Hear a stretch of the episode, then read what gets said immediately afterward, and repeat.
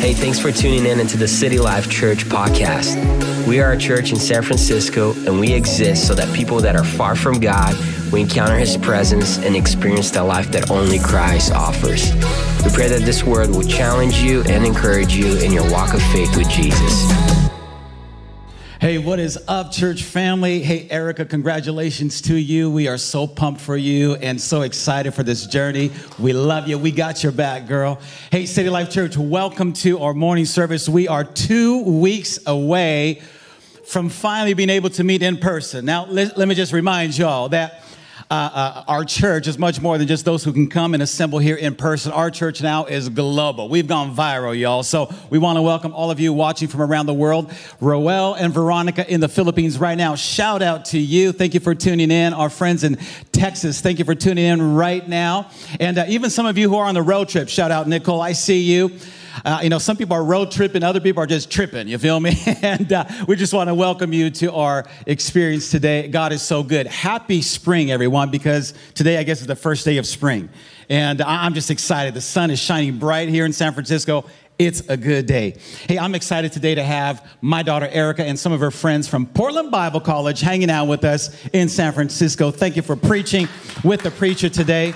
Today, we're going to continue our series. We've been in this series called Complete, and we've been exploring what it means to be not just a believer, but growing from a believer to a disciple. And uh, we've had different ones of our pastors preach. Just as a re- very brief recap, uh, first week we talked about a disciple is someone who is passionately committed to Jesus. And then we said a disciple has extraordinary love for people. Then we said a disciple has a heart of a servant. Another quality or characteristic of a disciple is a disciple is sensitive and submitted to the Holy Spirit. And then a disciple is governed by the authority of God's word. And last week, Pastor Elena brought the beef, she brought the word. She talked about a disciple who lives morally pure.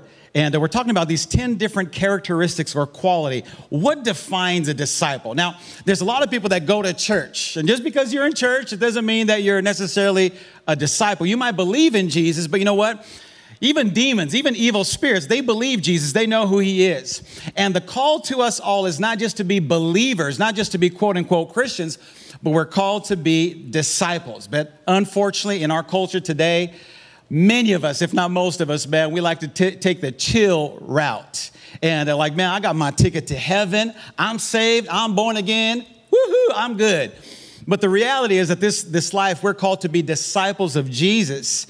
And that's why we've been exploring this not only on Sunday mornings, but through all of our care groups. And, you know, so many shout out to all of our care group leaders. You guys are our heroes. Let's give it up to all of our care group leaders right now, as a matter of fact in your, ch- your chat box, in the comments, let us know who is your care group leader. T- uh, tell us, tell us their name. Who are the best care group leaders here at City Life Church? But through our care groups, we've been reading this book together 10 qualities from growing from a believer to a disciple by Dennis Rousey, and it's been phenomenal. Now, I got to be brutally honest with you. Uh, even though I've been pastoring for many, many years, I've been. Um, I've had my toes stepped on during this season.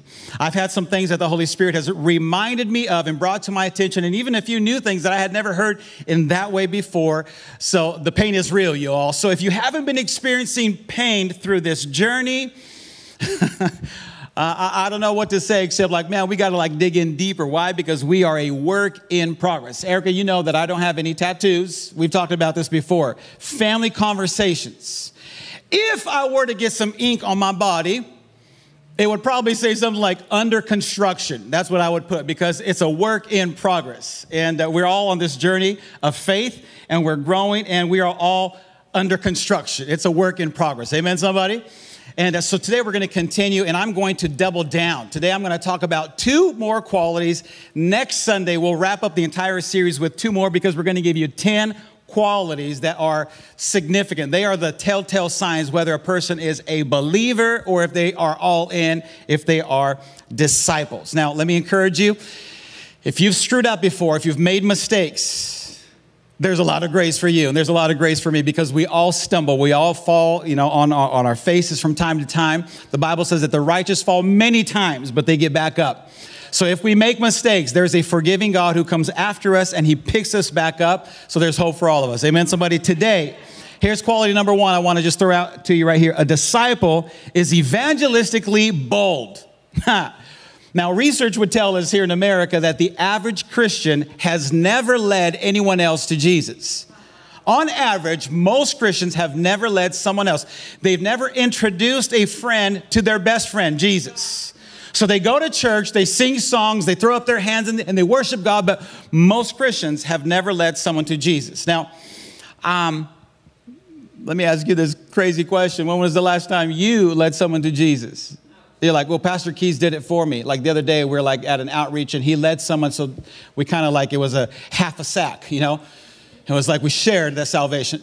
But when was the last time that you personally were invested and you helped someone? Like, now, now don't trip right now. Some of you guys are like, oh my gosh, I'm just gonna tune out, gonna go watch some Netflix right now because I hate it when they talk about them crazy people standing at the corner of Market and 6th Street and telling people, repent because you're going to hell. No, we're not gonna do that today. But I am reminded, a couple years back, I was hanging with my boy Hav and Improv Hav. If you're watching, man, love you. We were actually walking down Fifth Street in Soma, and we're about to, to cross Folsom Street, and we had to cross both Fifth and Folsom Street. And right in the middle of the two intersections, right there, the two streets, there's this dude, and he's got a megaphone. And I look at my boy Hav, I look up to him. I've always looked up to him, literally, you know what I'm saying? And I'm like, I'm watching him, he's watching me, and we cross. And now we're standing right next to this cat. And with the megaphone, he's like, Repent, you sinners. And he calls out some dude on the other side of the street, You have hatred towards your father. and I'm just praying, Oh God, I hope he doesn't look at us and start rebuking us. And lo and behold, just as we're about ready to cross the street, he looks at me and says, What are you looking at, mother effer? I'm like, Hav, is he talking to you like that? Like, would you let him say something like that? I'm like, what? And Hav and I are like, just startled. Just keep walking. He says, keep walking, PJJ, keep walking. Um, what kind of evangelism is that? That's not bold evangelism. That's stupid evangelism. That ain't no evangelism.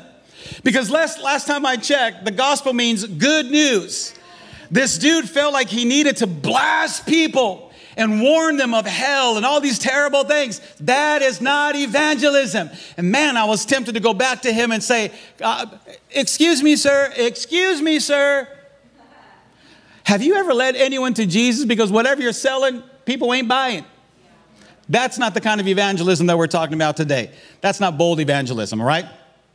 Let me bring you to a passage of scripture Matthew chapter 9 because I want to sh- shape this message and help you understand that a bold uh, evangelism means a lifestyle of evangelism. It's not an outreach per se, though God can use outreaches. I've been to many of them, I've put on many outreaches.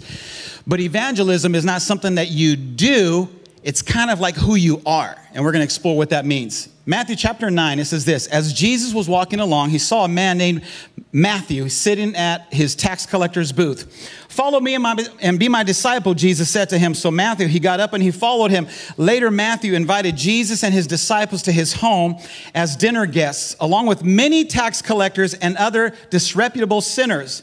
But when the Pharisees saw this, hashtag haters are going to hate, when the Pharisees saw this, they asked his disciples, Why does your teacher eat with such scum? Verse 12, when Jesus heard this, he said, Healthy people don't need a doctor, sick people do.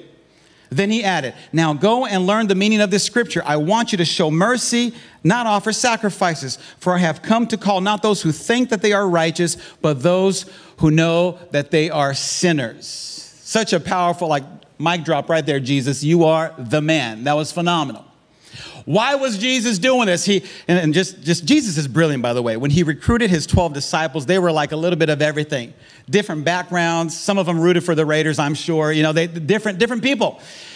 And even this tax, tax collector in their culture, if you worked for the IRS then, maybe it's kind of the same now i'm not sure but back then like bruh you are a you were hated by your community. Why? Because you would collect taxes not just for your own leaders but for the roman empire. So you you had betrayed your own people and these tax collectors oftentimes would rip people off so they were hated by their own people. And jesus says hey hey matt come on bro just come and follow us man. And could you imagine peter and john are like oh man no one told me about this like commitment now now we got this hater join.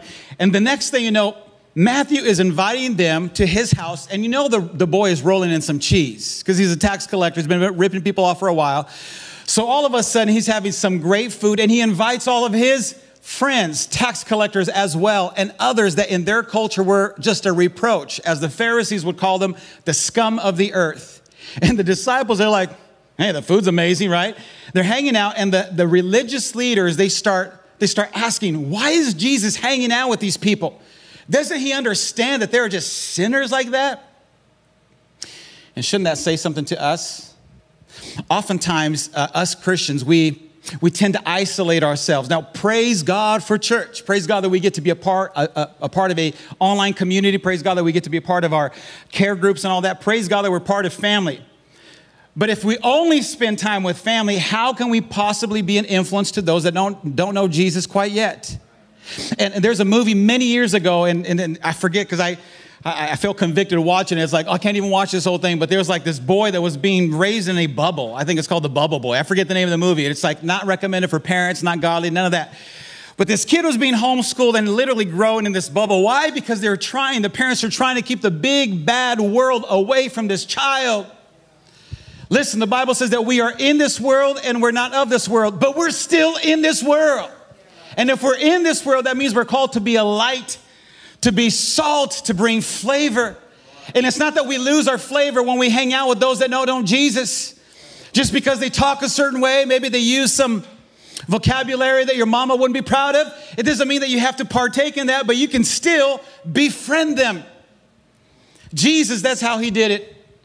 He hung out in places that religious people would never hang out at. Why? Because he came to seek and save the lost. And that is still our mission today. Jesus, the Bible says he was a friend of sinners. Jesus, he was with sinners. He just he didn't just talk to sinners or preach to sinners or do outreaches for sinners. He was with sinners. Why? Because Jesus loved sinners and he continues to love sinners today. It's unfortunate because we watch social media and we watch the news and we watch what people publish and what people post, and you would think many times that Christians don't love people around them when it says, For God so loved the world, and when, we, when, when preachers and church leaders and Christians and folks begin to talk about, hey, we're called to love God and love people, their actions don't back up their words many times. But Jesus always backed up his words. His actions spoke louder, perhaps, than even his words. Jesus is the model for us. Here's the big idea then for today. The big idea is very simple evangelism is not just an outreach, it's a lifestyle and it's fueled from a heart of love. Why? Because God has greatly forgiven us, therefore we forgive much. God has greatly loved us, therefore we love much. We've been forgiven. We were disqualified. We were bankrupt because of our sins, but God, in His mercy, came and rescued us. And then it is our mission, it is our privilege, and it's our responsibility to continue to bring the love of God everywhere we go. Now, don't get me wrong, because the next quality in a few moments, when I talk about the next one, it talks about how we should engage in faith community. So it's not like you have a, a, foot in the world, so to speak, and then another one in church. No, not at all. But you need to be present at all times. Everywhere you go, you bring kingdom, you bring church. Church is not a destination, it's who you are. You are church. So rather than necessarily bringing people to church, we have the privilege of bringing church to people at your workplace, in your community, in your home, in your neighborhood, wherever you go, you are church. And it's a lifestyle. People aren't so impressed with the words we say, they watch our actions. The words are important. In the book that we're all exploring together as, as a church family this season, the author gives us three areas of boldness when we talk about this, this you know, evangelistically bold. Three areas, very simply. Number one, we're, we're to be those who are expressing bold love. What is bold love? It's not just randomly coming to a random stranger, hey, will you marry me? That, that's, that is trippy. And then, no, they're gonna be, you're, you're, you're messed up. They might start praying for you, actually. That's not the kind of love that we're talking about. It's about learning to love people in spite of their lifestyles, in spite of their political preferences, in spite of their differences altogether, we can still love people. And it's not just agreeing to disagree, but you can actually love someone that is different than you. And that's the great. Now, love, by the way, is not an emotion. You've heard this before. If you've been around for a minute, you know love is not an emotion, it's not a feeling, it's always a choice, it's a conviction. We choose to love people. If you're in a relationship, perhaps you're married, you realize that love sometimes you may not feel like loving your spouse, but you choose to do so if you want to continue breathing. love is a choice. And we don't have to wait to feel love for others. We choose to love. You start the day early in the morning and you should pray, God, thank you for loving me. God, today I, I surrender fully to you. As Pastor David was preaching a few weeks ago, Holy Spirit, I surrender and submit to you. Give me your love for others. And as you're getting dressed, as you're as you're doing whatever you got to do, I was going to say as you're fixing your hair, but some of us don't have our hair, as you're putting on your hat, say, God, give me your love for people and you choose and you pivot and you, and you posture yourself from the beginning of your day to choose. And you know what? Some, someone's going to irk you. Someone's going to get under your skin, but maybe you've been prayed up already. And a disciple chooses to love boldly. It's bold love. The key is asking God for that help. The second thought would be this it's bold influence. What does that mean? It's about learning to live a life that others are actually interested in. Think about that. I love that thought. You're trying to lead someone to Jesus and they look at your life and they look at your track record, they look at what you do or perhaps what you don't do, and they go, nah, that's all right, I'll take a pass this time, not interested. What is it that you're offering that would actually intrigue them, that they would actually want to follow whoever it is that you're following? So, influence. Now, it's amazing how oftentimes we shoot ourselves on the foot because we use our social media platforms and we, we say things that oftentimes we wouldn't have the courage to say in person, but we're like, you know what, I'm going to take a stance for something, hashtag this. And I think that it's, it is appropriate for us to stand for justice, to stand against injustice, to be a voice. I'm, I'm, I'm down for that. But oftentimes we, we actually jeopardize our voice and our influence because of some dumb things that we choose to say that are just mm, immaterial. It's funny how so many of us, and I won't tell you which one of my kids, but he's the youngest one in our family. He's like, Dad, I've got like, I don't know how many hundreds of views on my TikTok. This like this one video that I posted. I'm like, wow. And it's like to him, and like every few moments, he kept telling me, Dad, I got 17 more views. If you haven't found Ethan Wilkins on TikTok yet, go ahead and find him and watch his views or watch his videos. and, uh, but he was just so excited. Why? He says, Because, Dad, I'm going to influence people. I'm like, prophesy that, son. I don't care if it's through TikTok, through whatever. Preach the good news. Just don't do something stupid. and uh, oftentimes we actually look at these other platforms and we look at these platforms of influence and we settle for that. Your life is a platform, your life is a pulpit. What you say and how you live, people are watching. When people come late to work, that's one of my pet peeves. Like, man, punctuality, it's important. When people are late, it's disrespectful. If I have an appointment with you and you show up 10 minutes late, I love you. If it happens a second time, I still love you. But I'm, I'm already forgiving you. It's something about, hey, we, we prefer one another, we honor one another, we show respect. Your influence, what are you doing to either build your influence or diminish it? Another example that the, the writer gives, and, uh, and that would be this bold service.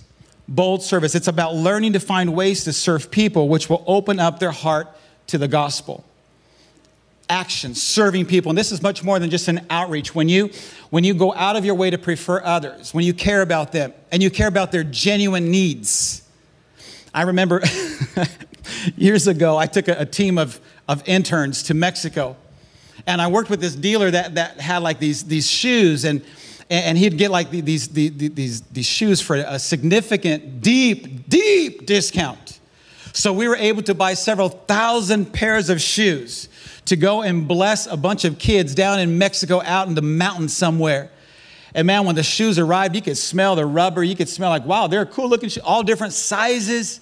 And we traveled, and like, man, by the time our team, and we traveled up the mountains, it took days to get there. When we finally got there, the kids from the village came out and we had shoes for them and they said come because there's shoes for every child in this village and they lined up and started giving out these shoes. And a few moments later, some of these little kids come back and they're saying something in Spanish about, Can I exchange mine?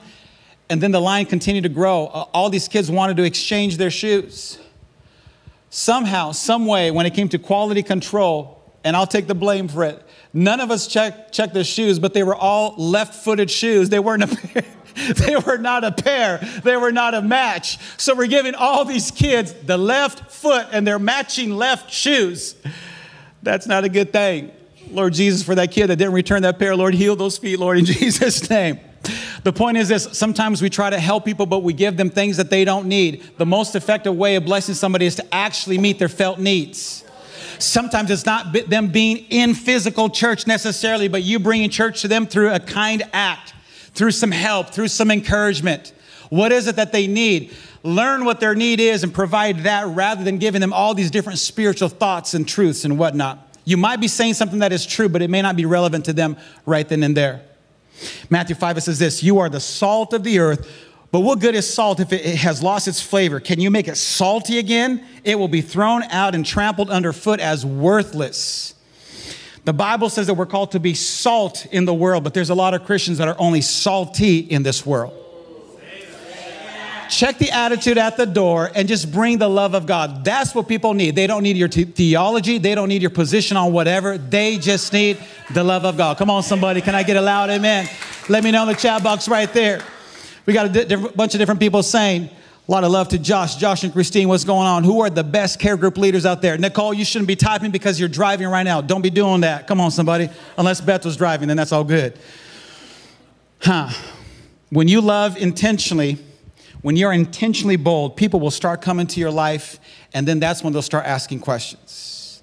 Erica, when, when, before we came and planted our church, she was part of a traveling soccer team. She was phenomenal, scored some great goals, was a great goalkeeper. She was killing it. Dad was so proud. My Brazilian me like, hey, Brazilian soccer anointing. She was just destroying it. And we would travel from place to place, tournament to, to, tournament, and we began to connect with her friends and their families. And I don't think any of their families were Christians. So they would talk like the world. They would do whatever the world would do. But I remember, like, man, I've been, I was just convicted because I had been in church and the whole church scene for so long that I sometimes I didn't know how to like act around these people who were unchurched. And they would say certain things, and you're like, should I be laughing right now? I feel convicted. Maybe I should just be very spiritual right now. And I was kind of feel, feeling out of place. And then I remember the Holy Spirit one day at one of our events just says, just be you, relax, try to stop trying to be the example. Listen, here's the deal. Oftentimes, we, we should live a way that honors God, but I want you to understand this principle right here. We live a life that honors God, and we should never diminish or water down our convictions or values. But you can still hang out with others who have different convictions without being weird. You don't have to be weird. Be you, but just be, be wise, be smart. And don't, don't try to be all spiritual and religious, and they're gonna notice you, but not for the right reasons. And listen, we hold Christians to a biblical standard. Why? Because they've made a commitment to follow Jesus, but you can't hold the world to a different set of standards that they're not accustomed to. They've never signed up for that quite yet. So you can't judge them, and you shouldn't judge them. Now, as far as the body of Christ, we are a brother's keeper. We, we're here to help each other out. When you say yes to this journey, you're like, man, we got you. We're going to walk with you. We're going to help you. We're going to encourage you. We're going to challenge you because we love you. But in the world, show them love. Don't water down the goodness of God. Just be you. Just be Jesus with some skin on. Come on, somebody. Amen. Here's another quality as we keep on going. Quality number eight in this 10 quality journey that we're exploring. A disciple engages in biblical community. Now, I just been talking about hanging out with people that are not part of church, and now we're going to talk about, but then you also have to be part of a biblical community. It's not one or the other, either or, but it's a both and. And you can actually be a, be a part of both. Matter of fact, if you're never part of a community of faith, you're going to begin to lose some of that grace that you, that you need to have in order to work with those who don't know Jesus yet. So you need to be hanging out with people of the presence. I love this. There's two, two kinds of families in life there's the natural family, but then there's also the spiritual family. In many cases, the spiritual family is much more healthy than perhaps your natural family. Different, different ones of us have different stories. I'm thankful for my family. I'm like, praise God for my dad and mom. Dad, if you're watching, mom, love you. Those are so says. Um, love y'all. I'm blessed. I'm thankful for my family. It's like, man, God's, God's been good to me that way. But in many cases, if not most cases, most, most spiritual growth happens in the spiritual family context rather than the natural family context. So praise God for church. Praise God that God's brought you to watch this online right now or maybe later on demand. Praise God that you're hearing the, hearing the word of God. There is a family for you. The Bible says that God places the solitary in family. We're not called to do this journey of life alone, but God is the one that places us in family, and there's room for you here at our family. Now, we got some issues. You girls came from Portland Bible College, and they're a phenomenal church, Mannahouse Church. Woo woo, Pastor Mark, love them. Our church, I love our church too, but man, we got, we got some dysfunctions around here too, though. But it's a work in progress. We're learning, we're growing. Why? Because there's people here. And regardless of what church you're, you're part of or where you've come from, every church, every family has its quote issues. But by God's grace, we're not making excuses. We want to grow. That's one of our values. We want to grow. We're, we're here to help people become fully alive in Jesus, and it includes all of us. When we study scripture and we begin to learn about what about the first church? What is the example, some of the models that we could uh, learn from? Acts chapter 2. This is when the church kind of exploded. Peter gets up. This is Acts chapter 2. And the Holy Spirit had fell upon these people that were praying in this prayer meeting. He gets bold, man. The anointing of God falls upon him, and he gets up and he starts preaching to the people in the marketplace. It's a big festival, big uh, holiday. People from around the world had come back to Jerusalem. There are thousands of Jews hanging out, and he starts preaching boldly kind of like the dude at Market Street. You know what I'm saying? Like, hey! And he starts preaching, but he's preaching with a different heart. He's speaking truth and he's being very deliberate in what he's saying. And it says that they listen intently. And it says that his words, they, they pierce their hearts to the point where they would say, What, what do we got to do to be saved? And he says, Repent and be baptized. So he preaches this word, and Acts 2, then 41, you got this large crowd. They have just heard this message. It says this Those who believe what Peter said, they were baptized and added to the church that day. They didn't go through a six week membership uh, process. They didn't go through six months of being going through next steps and growth track until they could finally make it into church. No, God added these sinners into the church immediately. There's a place at the table even for people that still have a past. Come on, somebody. You come with your issues. God brings healing from your past and He gives you hope for your future. So it's that 3,000 they were added that day. All the believers, they devoted themselves to the apostles' teaching and to fellowship and to sharing in meals. Come on, somebody, including the Lord's Supper and to prayer. This was the beginning of the early church. And these are some disciplines and characteristics of a of a healthy church. And I love these four disciplines. They love the teachings, they, they were growing, they were hungry to learn more. They love to hang out. The word fellowship is not used in our culture very much, but that means kicking it together. They like to hang out. In our day with COVID, we're kicking it through care groups, perhaps, right? They like food. That's biblical, you all. That's why when things open up some more, we're going to have more food together. Come on. And they pray together. These are disciplines of a healthy church. We got to pray together. We got to break bread together. We got to continue to learn. Do what you got to do. But look, look at what it continues to say in Acts chapter 2, verse 43. It says, Everyone around was in awe. All those, uh, all those wonders and signs that were done through the apostles and all the believers, they lived in a wonderful harmony, holding everything in common. They sold whatever they owned and they pulled their resources so that each person's need was met. Verse 46 they followed a daily discipline of worship in the temple, followed by meals at home, every meal a celebration, exuberant and joyful as they praised God. People in general, I love this in, in the message, it says this people in general, they liked what they saw. Meaning, even the world, what the, the world was observing, like, that's cool. That's pretty dope that they do that. Those people are pretty passionate. I don't fully understand what they're talking about, but it, it sounds like they're, they're getting along. That's, that's a cool thing. Every day, their number grew as God added those who were being saved. I love that picture for all of us.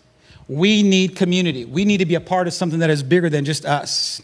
One of the greatest challenges that churches in America face is people that they, they attend perhaps on Sundays, and the average Christian attends church 1.8 times a month. So if there's four Sundays a month, the average Christian, this is pre COVID because now there's online access, which helps, but pre COVID, the average Christian would attend less than twice a month. Wow. And we're family. We are family. What's your name again? Haven't seen you in like six months. I've been here like three times, Pastor. We're family. We are? Like that's trippy. Like you attend, but are we family? And here's the greatest challenge pastors and leaders can't seem to get churches to join small groups. So people will come in this busy world that we live in. People will come and they'll do their church thing on Sundays. We got kids, we got pressures, we got this, that, or whatever.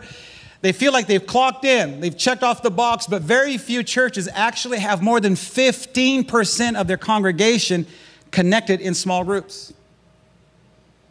the example here is that they met not just on Sundays, but they met daily, daily at the temple and in homes. That's like incredible commitment right there. How do they do that? I don't know.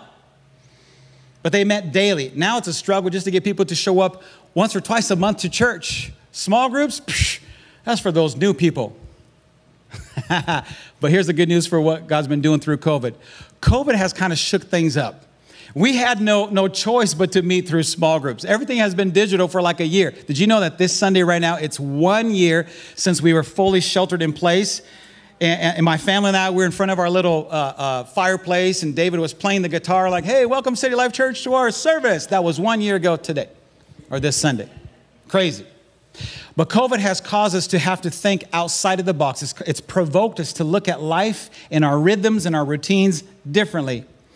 The great news that I have for you this last term of small groups, we've had the largest number of people at City Life join small groups ever in the history of our church. Phenomenal.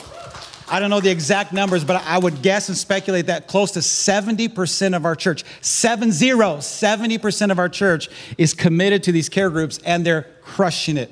These care group leaders, you're phenomenal. They, they didn't have the time to be indoctrinated through Bible college and all that. Nothing against Bible college, y'all are good.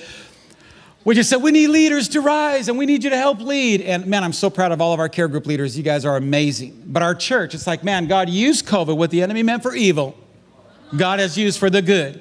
And we are better, we are healthier now. So I'm, I'm just bragging on y'all. What happens in biblical community? Four quick thoughts and it's a wrap.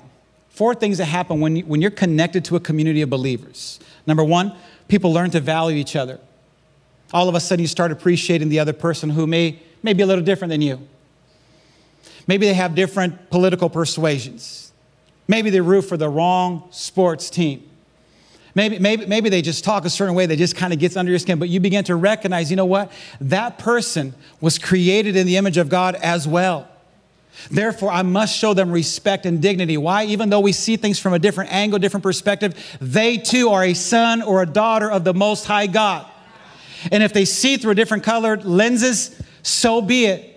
I can still grow in love towards them. People learn to value one another in community. Number two, people learn to be authentic. In church, it's quick talk, man. It's like hallway conversation. Hey, how's it going? Good, good, good. Some people lie. You come to church and you're lying. you're walking by, how's it going, brother? Great, but it's not great. Your life sucks right now, but trying to be polite and courteous, you're like, it's great, but you're lying. But in the context of a small group where there is safety and you begin to earn trust, and slowly, as you're doing this thing called life together, through good moments and through difficult moments, as you begin to kind of like bring down the walls, all of a sudden you begin to become a little more authentic, a little more real. And you might even say, Man, I love Pastor John John. I definitely love Pastor Keys. I don't know about Pastor David. I'm still questioning him. Pastor Lane is amazing, Pastor Lamia. But you might be saying, I, have been questioning my faith.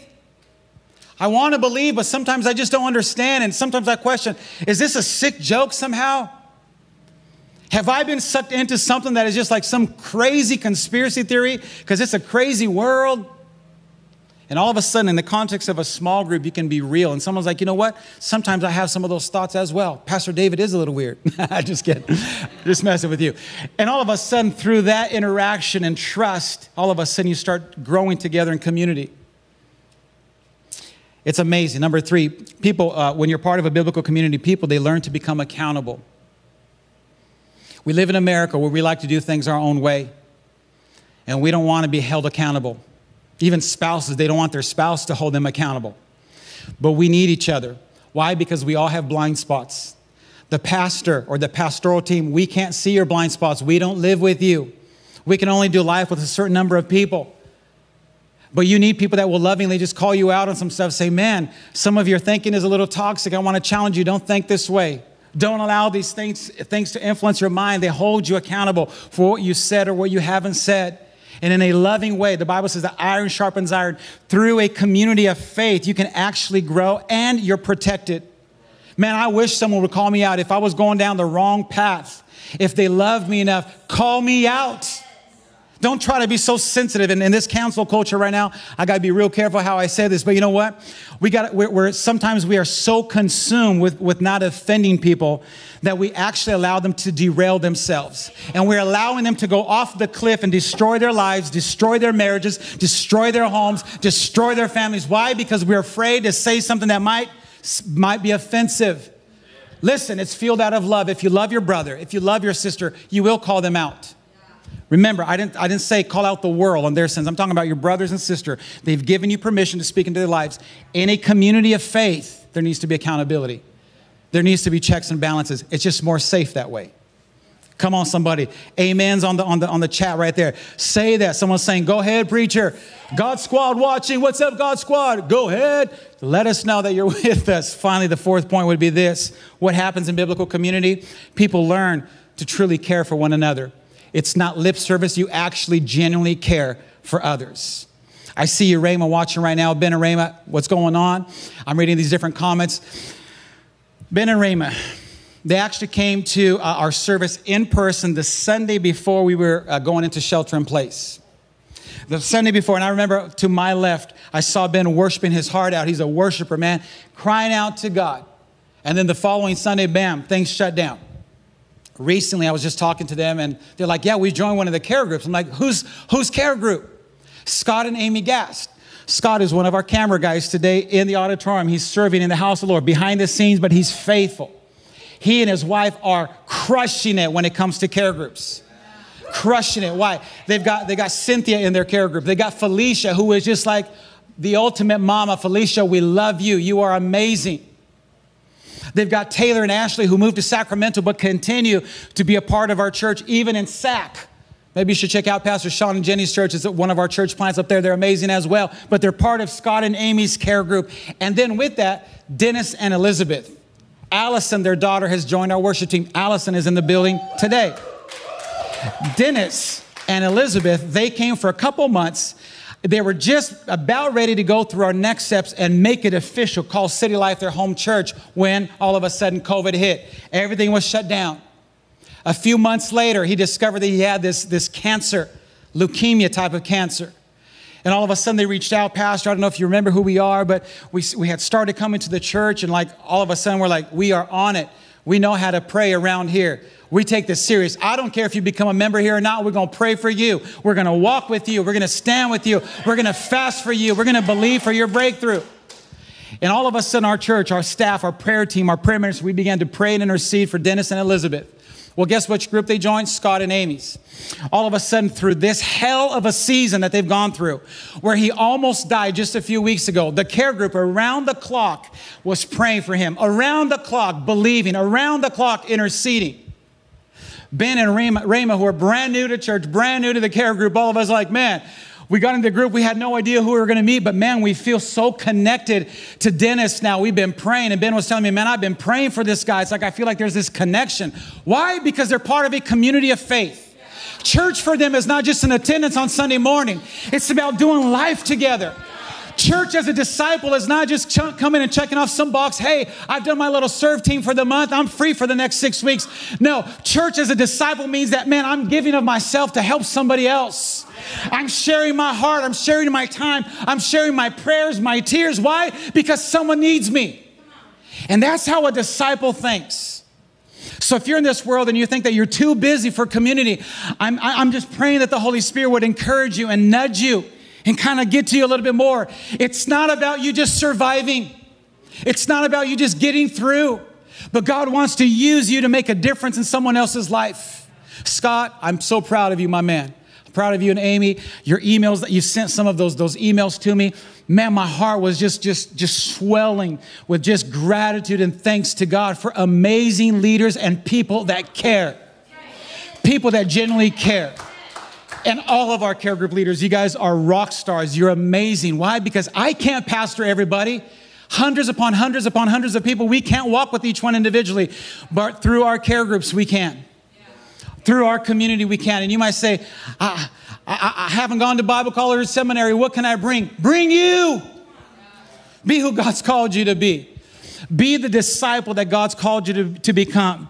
Move away from just being a believer and a spectator. Choose to be one who loves people, who boldly points the way to Jesus, and who extravagantly is a part of a community where lives are being changed. I want to pray for us today, and hopefully, this message has encouraged you and challenged you a bit. Listen, I'm, I'm here to encourage you, but I'm also here to challenge you. As your pastor, I would be doing you a disservice if I didn't call you out. If this is your home church, you need to do your part to up your game and be a full fledged disciple of Jesus. Don't just be a spectator. Allow the Holy Spirit to work whatever He needs to work in your life. Be a committed, all in kind of a disciple. Amen, somebody? Is that an okay word? All right, let me pray a blessing over you. Thank you for tuning in so much. You guys are amazing. Amen. Jesus, we thank you. Father, I thank you for your goodness and your grace. And I thank you that you're patient God and you're helping us grow. And God, I thank you that you take us from where we're at right now. We can't go back in time to undo a few things, but Lord, we surrender fully right now. And God, I thank you that you're the God of the process, you're the God of the journey, and you are faithful. You who began a good work in our lives, you are faithful to complete it. God, I pray that you would complete that work in our lives. Lord, I, I just I, I give you thanks for each person watching right now. I give you thanks for our care group leaders.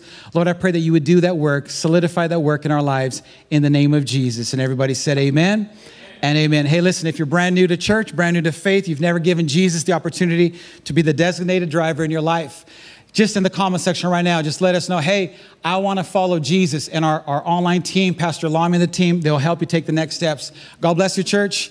Have an awesome week. God bless you. We'll see you next time.